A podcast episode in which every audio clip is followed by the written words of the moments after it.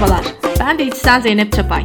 Sağlıklı yaşam, beslenme ve motivasyonla alakalı ilginizi çekebilecek konularda oluşan Alışkanlık Olsun podcast'ime hoş geldiniz. Bugünkü podcast'imizin konusu insülin direnci. İnsülin direnci çok önemli bir konu. Bugün biraz detayları anlatacağım.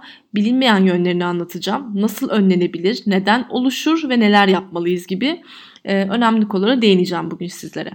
Biraz hayal gücünüzü de kullanmanızı isteyeceğim. Çünkü böyle detaylı anlatmaya çalışarak örnekler vererek gözünüzde canlandırmanızı istediğim şeyler de olacak. Şimdi öncelikle normal bir sistemi anlatayım. Yani normalde bizim insülin sistemimiz nasıl çalışıyor? İnsülin direnci olunca nasıl çalışıyor? Bunları bahsedeceğim. Şimdi yemek yediğimizi düşünelim. Yemek yediğimizde özellikle karbonhidrat içeren bir yemek yediğimizde kan şekerimiz yükseliyor. Şeker yükseldiği zaman pankreasa uyarı gidiyor. Şeker yükseldi, git insülin salgıla ve o şekeri düşür. Şeker düşürme görevi pankreastaki insüline aittir. Yani insülin temel işlevi budur. Biz yemek yedik, şekerimiz yükseldi, insülin salgılandı. İnsülin o şekeri parçaladı, hücre içerisine gönderdi. Yani kaslara gönderdi. Kaslar onu enerji olarak kullandı. Bir kısmını depoladı. Ee, hem kaslar depolanıyor hem de karaciğerde depolanıyor. Bunu artık yani çok fazla bir şeker ortamı varsa bir kısmını da yağ olarak depoluyor. Şimdi birinci normal aşama. Bu normal çalışan bir insan metabolizması böyle düşünelim. İnsülin direnci olduğu zaman sistem şöyle oluyor. Yine yemek yedik, şekerimiz yükseldi. Pankreasa uyarı gitti. E, dedi ki şeker yükseldi git insülin salgıla. E, o insülin o şekeri parçalasın düşürsün. Tamam insülin gidiyor salgılamaya. Şey pardon parçalamaya. Bu sefer şekerle insülin bir araya gelemedi. Yani insülin şekeri parçalayıp hücre içerisine sokamadı.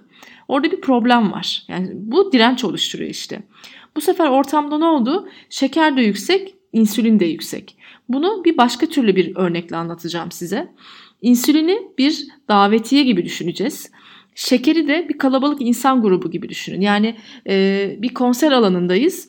Bir grup insan var kalabalık böyle. Ellerinde birer davetiye var. O davetiye insülin. O davetiyeyle ne yapıyoruz biz? Onu kapıda barkodla okutuyoruz. E, içeri girebiliyoruz. Şimdi insülin de aynen böyle. Şeker yükseldi. Orada bir insan kalabalığı oluştu. Gözünüzde böyle canlansın. Sonra insan kalabalığına bilet dağıtıldı. Tamam yani insülin de ortama gönderildi. Bu sefer o insan kalabalığı ne yapacak? Yani insülin şekeri parçalayıp ne yapacak? Hücre içerisine gönderecek. Yani ne yapacak? O barkodu okuyacak. O kapıdan geçecek. Şimdi insülin direnci olduğu zaman ortamda insülin var, şeker var. Yani insan var, davetiyeleri var kapıdan okutuyorlar ama geçemiyorlar. Çünkü kapı bozuk. Oradaki kilit mekanizması, o barkod mekanizması bozuk. Yani davetiyesi olduğu halde insanlar konser alanına giremiyor. Yani ne oluyor? İnsülin olduğu halde kan şekeri parçalanamıyor ve hücre içerisine giremiyor. Bunu bu örnekle anlatırsam daha iyi olabileceğini düşündüm. Dolayısıyla sistemde bir bozukluk var. Yani kapıda bir bozukluk var. Hücre içerisinde şekeri biz alamıyoruz. Enerji olarak kullanamıyoruz gibi düşünebilirsiniz. Yani konser alanına o insanlar bileti olduğu halde giremedi. Böyle düşünelim. Peki neden giremiyorlar? Bunun önemli birkaç nedeni vardır. Fakat en önemli nedenlerinden bir tanesi yağlardır. Biz hep böyle karbonhidratları suçlarız insülin direnci tedavilerinde ama asıl önemli sebep e, karbonhidratlar değildir her zaman. Onlar da vardır ama onları biraz anlatacağım. En önemli sebep yağlardır. Yağlardan kastım da doymuş yağlar yani trigliseritlerdir. Trigliseritler dediğimiz şey nelerdir? Özellikle işte hayvansal yağlar, iç yağlar, tereyağı gibi kandaki yağ asitlerini, trigliserit dediğimiz şey kandaki yağ asitleridir. Kandaki yağ küçük yağ parçacıklarıdır. Öyle düşünün. Bu arttığı zaman vücudumuzda o kapı bozuluyor işte. Bunu böyle düşünmek lazım. O yüzden de insülin direnci tedavisinde en önemli şeylerden bir tanesi yağları, hayvansal yağları, doymuş yağları diyette azaltmaktır. Hatta çıkarmaktır. İkinci en önemli sebep de fruktoz ve sükrozdur. Fruktoz e, aslında en basit yani glikoz, fruktoz bunlar en basit şeker yapılarıdır. Sükroz da bildiğimiz çay şekeridir. Beyaz şekerdir öyle düşünün. Fruktoz yoğun oranda şeker tadına sahip ama enerjisi daha düşük bir besindir. Yani mesela light ürünlerde bazı ürünlerde diyeyim yani fruktoz kullanır. Mutlaka etiketlerin arkasına okuyun birkaç tane öyle marka var. İçerinde fruktoz oluyor. Çünkü neden? Yoğun şeker tadı var ama kalorisi düşük. Şimdi ne oluyor? Fruktoz aldığımız zaman yüksek oranda fruktoz vücutta öyle çok mekanizmaya falan girmez. Direkt olarak etkiler ve kanda yağ asitleri sayısını arttırır. Yine mevzu yağ çıktı. Ne oldu? Yüksek oranda fruktoz tükettiğimiz zaman kandaki yağ asitlerimiz artıyor ve dolayısıyla yine insülin direncini oluşturabilecek o kapı sistemi yine bozuluyor. Sükroz da keza aynı şekilde. Sükroz yani fazla şeker, şekerli gıdalar, şuruplu gıdalar, fruktoz şurubu, işte ondan sonra şeker içeren gıda, basit şeker içeren gıdaları tükettiğimizde ne oldu? Kan şekerimiz yine yükseldi. Bu sefer onlar bir takım mekanizmalarla yağ asitlerine de dönüşebiliyor. Hücre yapısını etkileyebiliyor ve yine kilo artışı yine aynı mekanizma dönüp dolaşıp bize kilo artışıyla sebepleniyor. Şimdi insülin direncinde o kan şekeri parçalanamadığı zaman ortamda insülin var Ondan sonra e, şeker var. O zaman o şeker işte depolanıyor. Yani o onu parçalamadığı zaman biz yağlanmaya başlıyoruz. Sistem bundan ibaret oluyor aslında. Bu sefer normalde biz onu parçalayıp yani enerji olarak kullanacaktık. E, bu sefer o enerji depolarımız boş kaldı. E ne oluyor? Siz yemek yiyorsunuz.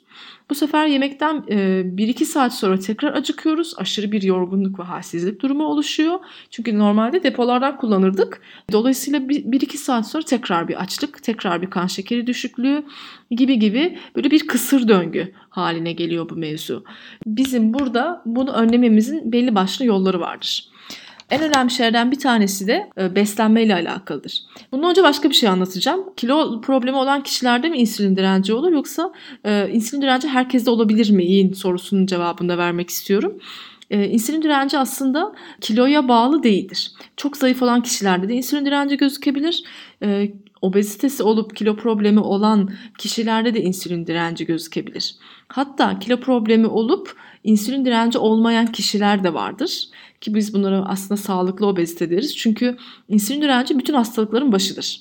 Yani insülin direnciniz varsa birçok hastalığa yakalanma riskiniz yüksektir diyebilirim. Çünkü insülin direnci vücuda çok hızlı yağlanması neden olur. Yağ dokunun çok fazla büyümesi neden olur.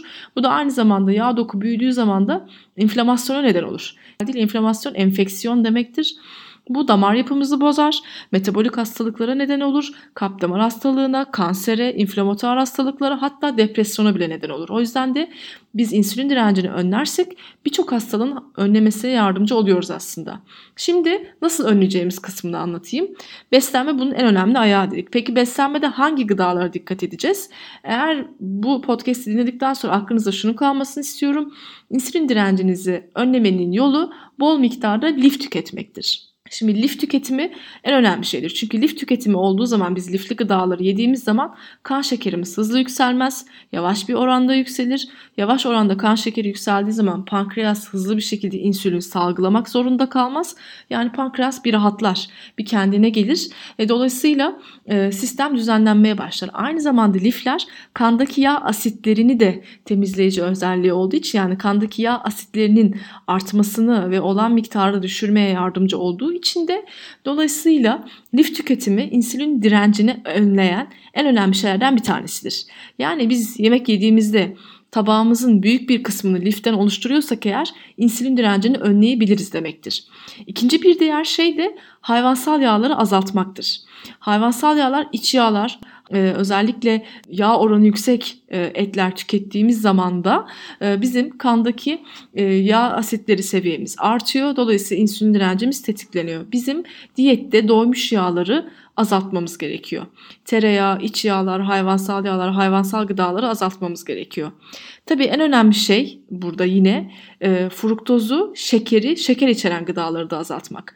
Bazen bazı kişilerde şöyle sorular oluyor. Bana diyorlar ki mesela e, meyvenin içerisinde de fruktoz var. Şimdi birçok araştırma meyvenin içerisindeki fruktozun basit o şurup dediğimiz fruktoz gibi e, etki etmediğini gösteriyor. Çünkü meyvede lif olduğu için aynı mekanizmayla çalışmıyor diyebiliriz bu sistem. Dolayısıyla meyve ama az şekerli meyve yani böyle e, glisemik indeksi yüksek olan e, meyvelerden bahsetmiyorum. İşte kavundu, karpuzdu, üzüm gibi gibi meyveler şekerimizi çok hızlı yükseltirler.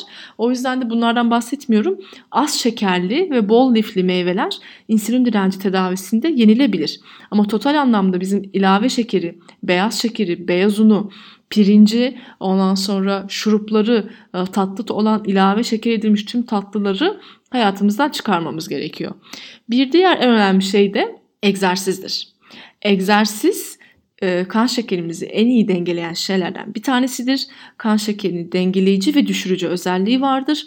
Dolayısıyla yine aynı şekilde yüksek olan şekeri kan şekerini düşürmeye yardımcı olduğu için de pankreası rahatlatır. Ve insülin direnci tedavisindeki en önemli şey bir e, lifli gıdalar yani lifli sebzeler, e, bakliyatlar, tam tahıllar e, ve az şekerli lifli meyveler 2. Fruktoz, şurup ve şeker tüketimimizi azaltmak, e, sıfırlamak hatta pardon. Üçüncüsü de egzersize yönelmek. Tabii ki çok ciddi e, durumlarda e, doktor tedavilerine, ilaç tedavilerine de ihtiyaç olabilir. Ama buna hekimle beraber karar vermek gerekir. Umuyorum insülin direnci tedavisinde veya işte neden olan sebepleri açık bir şekilde anlatabilmişimdir. Bu podcast'imi burada sonlandırıyorum. Tabii ki sloganımla bitiriyorum. Sağlıklı yaşam alışkanlık olsun diyorum. Herkese sağlıklı, mutlu, güzel günler diliyorum. Hoşçakalın.